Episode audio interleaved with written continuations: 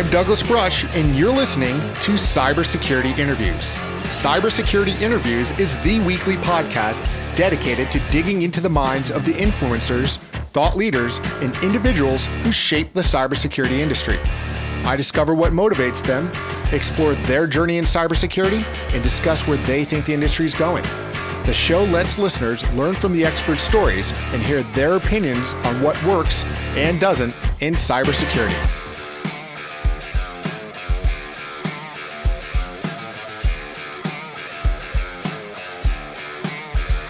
Hello and welcome to episode 120 of Cybersecurity Interviews. This is another episode in my Rising Stars series, and we're speaking with Simone Wright Hammer. Simone works at Pacific Northwest National Laboratory as a cybersecurity researcher while pursuing a PhD in computer engineering at Iowa State University. She has spent the last decade of her life interning at a variety of organizations. She has 10 internships in more than six different organizations, including public and private industries, ranging from Fortune 500 companies like Microsoft to successful startups such as Smart AG, state government, and national laboratories. Simone has spent the last five years of her career working in the cybersecurity field. While completing research, she has helped protect the infrastructure for the state of Iowa and ensure that startup companies are developing software with security in mind. In this episode, we discuss getting started in information security due to responding to an incident, an early upbringing which prepared her for cybersecurity, bridging theory to engineering, teaming with dev and security teams, the importance of project updates, increasing diversity in the industry, and so much more. I hope you enjoyed this episode as much as I did. Thanks for listening. All right, Simone, thank you for joining me in cybersecurity interviews. How are you today? How are you? Doing great, doing great. It's uh, it's actually a mountain boulder right now, so it's one of those days where we were half prepared for snow and half prepared for 80 degrees weather. So we uh, we as, as as with cybersecurity, you have to kind of adapt and overcome to the weather. Much. Uh, whereabouts are you located? I am located in the Tri Cities, Washington, so the Richland, Kennewick, Pasco area. Oh, very nice, very nice. So, for the listeners that might not know too much about you, how did you get started in cybersecurity? Um, I actually fell in cybersecurity. My background is in software development. I was working for a company and they had a breach that um, cost them a lot of money. And that was the first time that I considered cybersecurity uh, my problem. Up until that point, it was someone else's job. And um, I was lucky that it wasn't my code, but it was so close that I took a step back and said, you know what? I think I need to start thinking um, how the code I'm developing uh, could actually be causing problems. Um, and so I decided that uh, I needed to learn more about cyber. Interesting. So, was there anything particular? You know, it's funny. You know, a lot. Sometimes when people get their first uh, incident or breach or things like that that happen, they usually go run away from the fire. uh, but it seems like you kind of leaned into it. Was there something about that? That moment of it or, or looking at it in that perspective that says, hey, geez, you know, this is something I actually want to get more involved with? Um, I actually contribute that to my upbringing. So um, I actually come from a low income background. And so being in that type of environment, um, you learn to think critically and use your resources to get what you need um, and there and just coming from that background there's a general assumption that you if you need help you're probably going to have to make it happen for yourself. So that mindset and growing up in that environment carried over to my career naturally. Um, even though i was no longer um, struggling to just basic survival that process of thinking had been naturally ingrained in me so when the security breach happened, I naturally thought, all right, what resources do I have to make sure this is never me? Gotcha. Was there anything that that might have surprised you about it? You know, when you talk about application security and all these other things that, you know, I, I think a lot of folks have this this vision of incidents being these very overly technical things, but I was wondering if in, in this case it was something that might have been more simple or things that you said, hey, wow, look, here's some of the basics that could have been done in the lessons learned phase that you were surprised might not have been been part of the whole process. Um, I would say I I made a, a, a rookie mistake of believing that um, everybody wanted security, uh, and that it was. Uh, you know, if I could mathematically show a company here is a potential loss, um, that they they would just buy in and be like, "Here's all this money, go solve the world." Uh, that didn't happen. um, but what I did do, um, again, coming from my background, um, I, I just have this natural inclination to manage risk. So when you're coming from a low income background, every almost everything you do is a risk. It's a trade off. Um, you don't have uh, the basic resources. So it may be that this month your lights got cut off, or you're always having to balance the risk and decide what's going to be best for you in the moment. So that part of cybersecurity actually came natural to me. Yeah, it's interesting. I often tell folks, you know, it's the constraints build innovations at times. You know, it's it's kind of learning to fight with one hand behind your back. You, you become become very adept at it in a certain way because um, it's almost the opposite I've seen with, with, with folks where they have almost, almost too many resources and then it's like analysis paralysis. Sometimes the constraints can help guide you. Yes. So, in your education, what were some of the things you know? And again, we were talking just here recording. You know, I've been I've been doing this for quite some time, and in, when I started the industry in the '90s, there wasn't things like uh, you know there, were, there's very basic kind of computer stuff. There was a heavy focus on mainframes and things that, quite frankly, were really not the focus of, of most computer science or education degrees today. What were some things that drew you towards computer engineering and computer science? Um, what drew me towards um, computer engineering versus computer science um, was the fact that computer science is very heavily based on theory and there wasn't very much application. Mm. Um, so the reason I stray away from that is it leaves people to believe that just because you understand how computers work, you can do everything. Um, and I know based on my my upbringing that just because you were taught something in the class doesn't mean it transfers over directly to real life. Um, again, that goes from that low income background, trying to apply the things I learned immediately in school from how to count, um, knowing that one plus one equals two. Okay, how does that transfer to my life right now? I know I have two dollars. I know this. You know, um, I may know that the mac and cheese costs two fifty. Now I got to weigh some options here.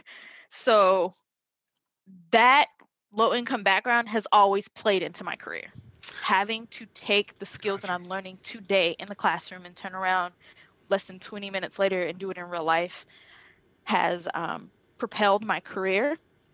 I took that to my undergrad. So um, the computer science focused on a theory, but the computer engineering is where you're bridging the gap between the theory and the application. So now I can push the frontier of science um, from an application standpoint, which in my mind, cybersecurity is an applied field. Mm. Definitely. Are you starting to see too more of the integration, you know, as we talk about some of this with that mindset of, you know, really kind of pushing more of the cybersecurity, you know, as we say, kind of an application security development, you know, pushing left or putting it more into the process? Is there more openness that you're seeing now for folks willing to really kind of put either security people at the table, have the discussions, look at it from a process flow as opposed to, hey, we're going to deal with this after the fact? Um, it's very hard to get people to buy into that idea. Um, I've definitely been pushing that, but getting them to buy into the process flow um, heeds the assumption that they had a process to begin with. yes. I often ask uh, folks, "Hey, what's what's your, definitely if you want to look at AppSec, what what what's your process documentation?" I'll take a look at it and they're like, "Oh yeah, we don't have that." Yeah, so um, that I founded a lot of organizations, and I've I've definitely eased a lot of that pain at various organizations. But um, if they don't have that, then okay, we need to take a few steps back. Um, but it's it's funny. I mean, it's sad at the same time. It's I feel like there's a lot of fundamentals of when you look at engineering, um, particularly around uh, application development that some of these things, some of these problems have just translated from one platform to the other. So when we were looking at things in very, you know, pre-agile, very waterfall client server applications, a lot of these things were still there. And now we're seeing it, you know, when I look at everything from containerized applications, I'm like, wow, we're still doing a lot of things that the process is not well defined and the process doesn't have security gating controls. Mm-hmm. Um, so I would argue that uh, again, I come from a software background. Yeah. So when I came into cyber, I'm off, I'm like, where's the process? How do you fit into my picture? So in my mind, um, there needs to be a, an agile development process that incorporates security earlier. And um, we've seen these issues with the cloud where we had software developers who were fairly new, and companies would go to them and say, Hey, I want you to put everything in the cloud. However, the people who would make those decisions um, didn't necessarily understand the processes that happened in the background and the separation of duties. They didn't understand that there was, um, or or they may not have been cognitive. It it may not have been at the forefront of their mind that we have a separate team doing the networking setting up the physical ethernet cables putting you know the server in the server rack we have a separate team that is doing the uh, setting up of the software, installing the OS, installing the web server, giving it external access. We have a separate team doing security and we have a separate team doing the software development. So when they went and ask that young junior developer to put everything in the cloud who has no background on security, networking, or how to set up a web server, they usually turn to the internet because there's kind of a bit of shame there that they don't know. Right. They go to Stack Overflow and then they do what Stack Overflow says, which again may have ignored all of the controls. Now you just put all of your stuff public facing and boom, there's a breach. So software development needs to incorporate these other duties because we're not they're not separated anymore. Those methodologies that we had in the past worked because there was separation. Now we need something that exists that incorporates everybody because there is no separation. Yeah, often we try to say, and well, we've been saying for, for some time now, you know, security really is a team sport. You know, everybody has to have their their kind of saying it, but um, you know, for me, I'm I'm, I'm a probably horrible application developer as far as you know hands on keyboard coding, but I understand the process flow and, and security part of it. Um, but I could definitely see where you know I've been a little bit uh, felt maybe outside of my comfort zone when talking to developers who might be the smartest person in the room when it comes to that area. Um, and I, I, feel there's, there's always this um, a, kind of this river to cross between the two of us, you know, when I'm talking to application people about security, because they look at it as very much, well, I don't really understand what you do, and I'm like, well, I don't understand what you do. Is are there ways that you've that you've helped kind of bridge that divide, so people say, oh, okay, maybe there's a commonality in what we're we're kind of uh, moving towards. I have helped bridge that divide by being on both teams. So um, a, a, good example is um, I worked for uh, the state of Iowa during the election season, and they had to come up with these last-minute uh, websites that displayed updated results every so often. There's pushback from security team like, "Hey, nope, we didn't have enough time to go vet this." There's pushback from the uh, from the software development team like, I don't really have enough time to deal with all your controls.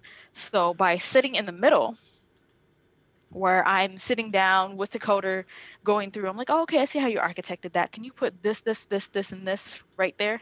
Can you extract this part out, make it an interface, and then use this interface for everything you do that does this? Then go back to the security team and say, okay, cool. I saw and made sure they had these, these, and these controls. Did you like anything else? So by sitting with both parties in separate meetings, I kind of decreased that uh, that back and forth time to development to launch because we just didn't have it. Um, and the CISO at the time, uh, Jeff Franklin, was very uh, receptive to this and understanding, and he was like, "You know what? I have pressure to make this happen. I will give you reins to go, but you you know as long as you report back to me and let me keep me in the loop." Yeah, and I think that's a that's a really important observation and point that I've seen when I, when I've served in that capacity, you know, within security leadership is, I think a lot of folks think, oh, you know, the CISO or, or, or security leader is going to want to be really hands on the weeds and, and, disrupt the process flow. And for me, it's like, no, I just want to know that the right things are being done and that there's visibility. And the big thing is like saying, hey, is there visibility? Are the right, you know, reasonable security controls in place? Yes. But um, again, when this whole situation came about, I stepped forward and suggested this. Mm. It wasn't somebody come to me and said, "Hey, someone, can you do this?" Because it's not it's not like they have my resume sitting in front of them and they're saying, "Oh, she has this background, she's in security. Why don't we just have her do this?" They usually don't. I had to identify that need for both parties and fill that gap. So it, uh, it sounds like a, at least, if not a, a huge degree of self advocacy for that. Say, hey, look, you know, really have to um, assert yourself into that a little bit. Did you find that challenging with with folks in the room that might not be willing to just have an outside voice come in? Um. So this goes back to this this background of you know um, having a low income background. There's you have to learn to advocate for yourself to get your resources. So naturally, I grew up in an environment where I always had to barter, right? Um, so when we were in the room, we were presenting this. By the way, I was an intern. Um, I sat down with them. I'm like, hey, uh, can I make a suggestion? Everybody's like, yeah, what is it? Because um, at this point, they had been arguing back and forth. I'm right. like, you know what? I have a software development background here are the companies I worked for. I want to remind you of that. I'm on the security team. How about we, we do a trial where you create the first website and I sit down and work with you and the software development team to understand your processes and make sure that we can add enough checks in to uh, you know make everybody feel comfortable and still meet our, our deadline and they were like you know at first jeff was like okay well I'll think about it. And less than five minutes later, when we walked out the room, he goes, You know what? Um, I really need to meet this deadline. Uh, the governor's pushing it. Um, I'm to give you some, some room. I'm to take you off these three projects and I want you to focus on that. And I'm like, I got you. No problem. I literally took it upon myself to send him a weekly detailed um, update um, in an email. I knew he was busy. Um, and then I just told him, hey, I'll send you an email every Friday by five o'clock detailing what I did for this week in the security controls we met. To that, I, I commend you on that because it's it's an interesting thing that I think it's lost, um, and I'm curious to where you developed this. But the communication skills of keeping people up to date, because again, for me, when I've delegated certain things, it's like again, I want to know uh, immediately if there's a problem um, and if there's some solutions. Other than that, yeah, like a weekly check in would be great. What where did that come from from in your mindset to develop that because I, I, feel that's still a very lacking trait with with a lot of folks in our industry um so there's two parts to this one my mom uh, worked in customer service for 20 years and so she had this motto that um, in order for your customer to be happy they need to be in the solution loophole and, and, they need to be aware of what's happening. So if a customer calls right now and says, "Hey, my cell phone broke," even though you're working on getting them a new one, you do not go three weeks without contacting them. You need to send them an update periodically to let them know, hey, I haven't forgot about you. Here's where I'm at with that status, um, and I will keep you posted. I'm trying to push for this deadline. But do not make it sound like you're guaranteed to hit that deadline. Let them know that you're pushing for that deadline, but there's no guarantee you'll meet that deadline.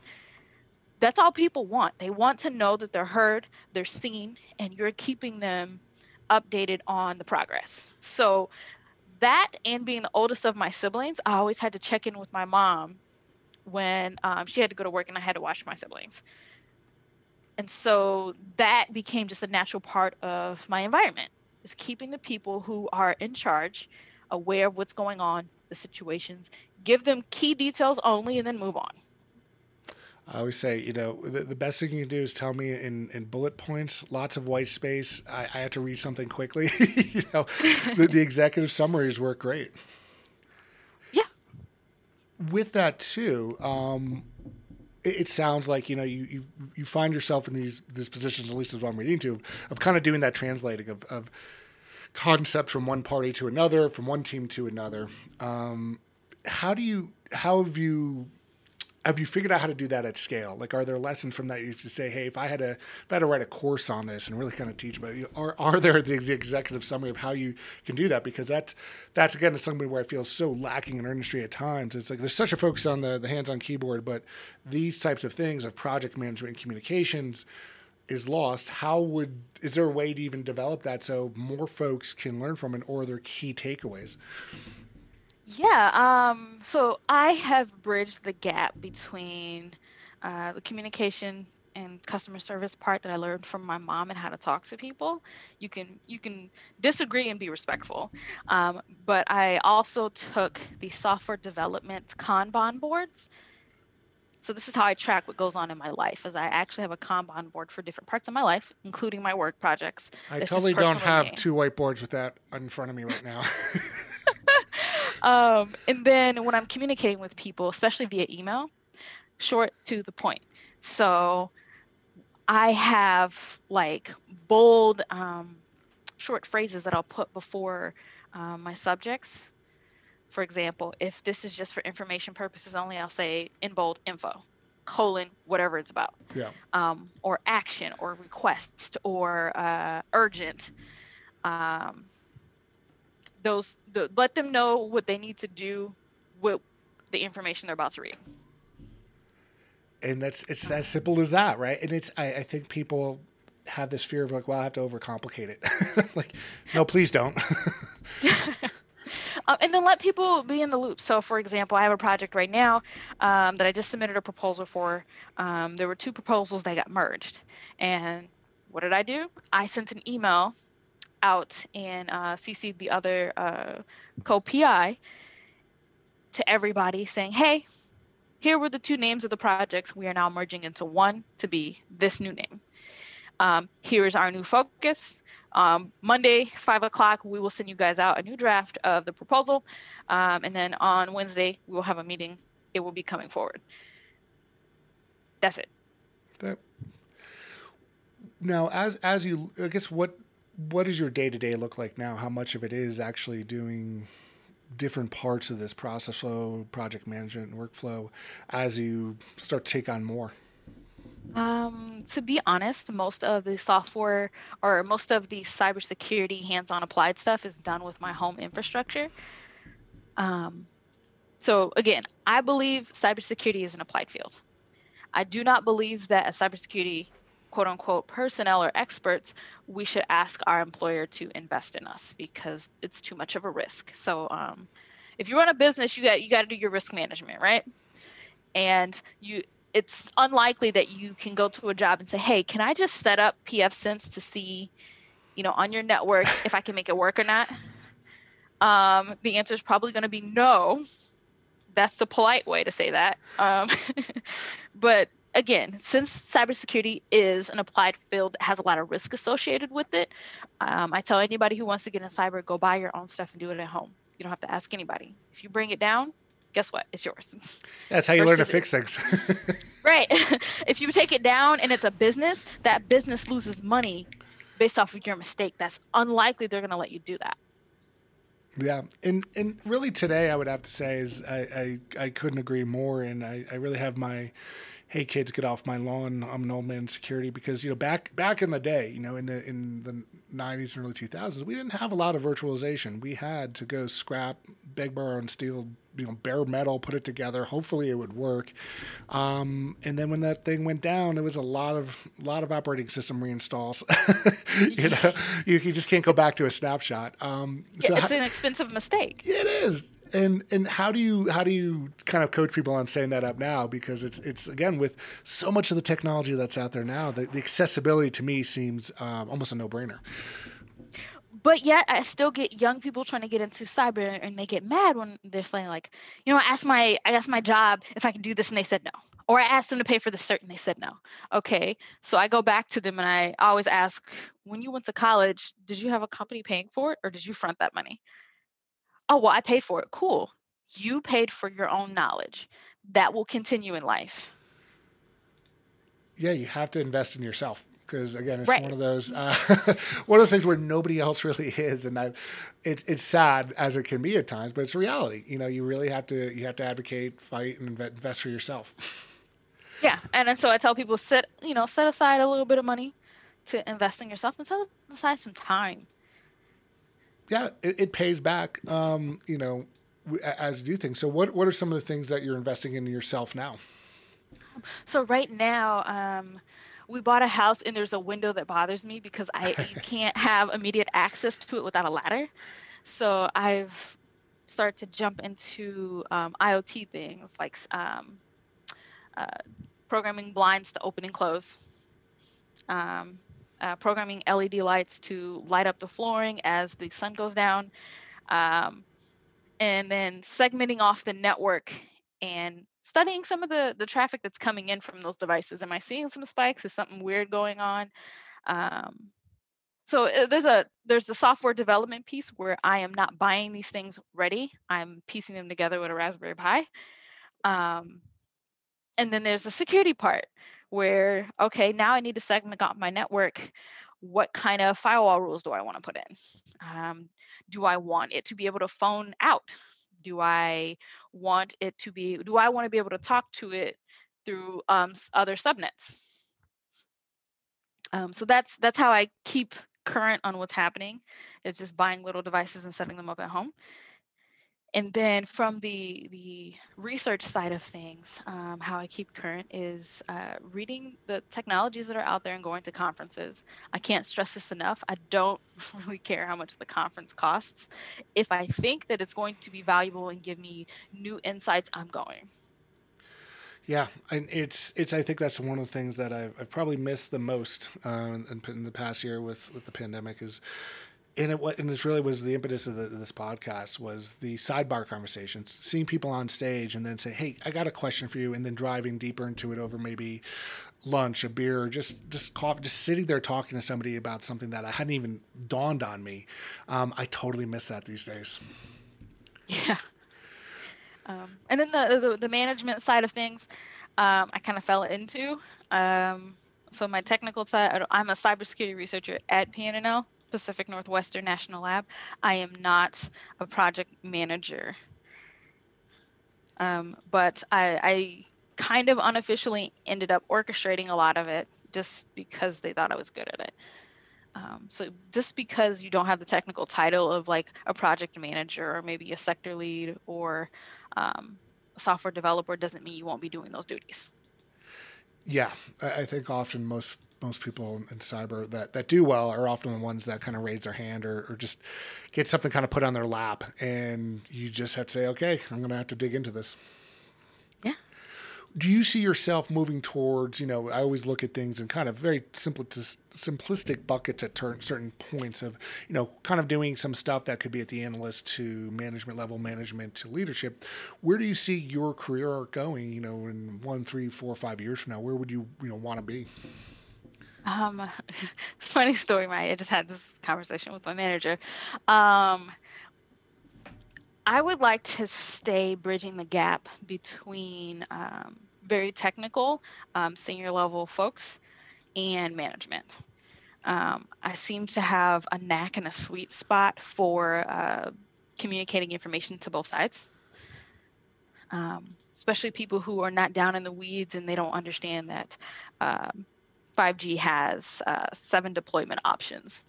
They just understand 5G. Mm-hmm. um, versus the techno folks are like, is it standalone or non-standalone? um, I love that because I get to interact with people, but not get overwhelmed by it. Um, so, so for me, that's where I would like to stay, but maybe move up into doing that also for sponsors. So kind of helping um, sector um, sector leads interface with sponsors and ask the questions to pull out the sponsor's technical needs because you got to be technical to be able to ask those questions the right way yes it's uh yeah it's it's it's a tough thing i think in our field is is again it's like staying relevant enough fresh enough to be able to have the conversations without getting almost pulled too far into the weeds and i find that's quite frankly the biggest challenge i have in my day to day is i'll see these new things come out and i go oh i want to dig into the iocs all day but at the end of the day it could be 50 people that say, "Hey, I just need the summary of it." And I'm like, "Okay, I have to, I have to know enough, but I don't have to get too far in the weeds." And it, it it's a challenge. Oh yeah. So uh, it's one of the things I've seen too. Um, you know, as I said, I've been I've been really trying to look at the podcast and, and have different discussions about different things, and did a series on, you know, diversity, equity, inclusion in our industry. I, I find that it's extremely lacking. Things about mental health. You know, um, where where have you seen changes in this that might be positive? Because I think for me, it's like I almost feel like, gosh, we're not doing a good enough job. But there has to be some silver linings of things that are progressing, organizations that are working together, people that I might not even see that are forming alliances to promote better diversity in our industry. So more voices and more diversity that I think helps the industry can come in. one of the awesome things I'm seeing in Sonu is that uh, a lot of the conferences that um, a lot of security conferences are now advertising that hey if you are a woman you know we, we really want you. Um, if you're a minority we really want you. I don't care if you're connecting with somebody else who's already doing a talk and you're going to split that talk now um, but, but they're they're pushing that agenda and they're making it clear. Um, companies are now reaching back into schools and saying, hey, um, we want to see more minority applicants, which then encourages the schools to go into minority communities to recruit. Mm, yeah. So it's a trickle down effect. It takes a while to really start to see it gain some traction, but it's happening. Right. Yeah. And no, and that, that's a good point. Um, are are there maybe mentor programs that you see that could be doing well? Um, because I feel that that you know for me it's always been you know personally rewarding as a mentor to help folks. Um, I just I love seeing people succeed, but you know I also find that I, I might get stuck in my little bubbles. You know, are there resources out there that if I was, you know, not in the traditional cis white able-bodied male you know that looks like 90% of my industry um, you know that i can go out and try to find different different people because to me i think getting those different voices are so incredibly important. Um so i'm going to speak from my mm-hmm. uh, personal experience. Goes back to my upbringing again about being resourceful. So part of living in a low income community is when you're resourceful you have to ask the right question. Mm. you can't just go to people and say look i'm hungry i ain't got no food. That doesn't work. You you have to it has to be a win-win. So there were I took that to my career. When I go to people and I need advice about something, I don't just say, "Hey, can you be my mentor?" I tried that twice and it failed horribly. And then I was just like, "Okay, how do I do this when, you know, I'm in a different situation?"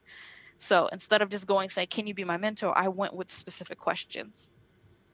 I went and asked people um, specific questions about what are you looking for in a cybersecurity analyst level two? What's the difference between the level two and level one? And those questions were necessary for me to figure out if I'm meeting the criteria. If I want to go, if I want to convert from an intern to a full time, I need to know what this looks like so I can say, I am indeed a level three. Yeah. Based on what you told me, I have done X, Y, and Z. Right? I have to be able to advocate for myself, but I can't advocate for myself if I don't even know the rules.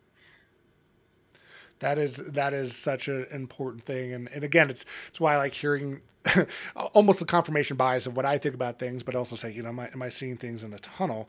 But it was the same advice I gave to a, a, young gentleman who's worked with me for a number of years, and he's he's still in an old company, and I, I'd hired him out of out of college, but he was saying, you know, I don't know if I should be saying I'm I'm at this level. I was like, well, did they tell you? Yes. Uh, but it's not formal. I was like, get it in writing, put it, you know, advocate again, you know, push for yourself, advocate. There, it, nobody's just going to do something for you. You have to go out and stake your claim. Um, that is beyond true, but a lot of people don't understand that. So, um, what I like to tell people is um, everything's a business. People hate that. They're like, no, it's not. Yes, it is. Yes, it is. now you have to figure out how that business works, where you fit in that business, and how to get to your final destination. When I pull up my phone or Google Maps and I need to go somewhere, Google can't tell me where to go if I don't tell them the final destination. Right. It's like take me somewhere or somewhere. right. So when I put in that final destination, it then can give me multiple routes and I get to choose. Your career is the same way. You need to be able to articulate to people where you want to be before they can go advocate on your behalf behind closed doors and get you there. So what I think my network is Google. I just have to give them the final destination. That is uh, that is such sage advice. Well, Simone, I greatly appreciate you taking the time today. Where can folks find you online? Yeah, if people want to reach out to me, you can go ahead and find me at uh, simone.wright at gmail.com, or you can reach out to me on LinkedIn at Simone Wright Hamor. Um, I'm the only Wright Hamor actually. So, um, and that's Wright Hamor, W R I G H T um, dash H A M O R. Awesome. Well, I greatly appreciate the conversation today. It was it was definitely insightful, and I'll be sure to put all that information in the show notes so people can uh, can talk to you some more. Yeah, thank you. Thank you so much for joining us today on Cybersecurity Interviews. I hope that you enjoyed this interview as much as I did. Please go to cybersecurityinterviews.com where you can find every episode, including show notes and links for each guest. There you can also find social media links and to sign up for new episode notifications. Thanks. We'll talk soon.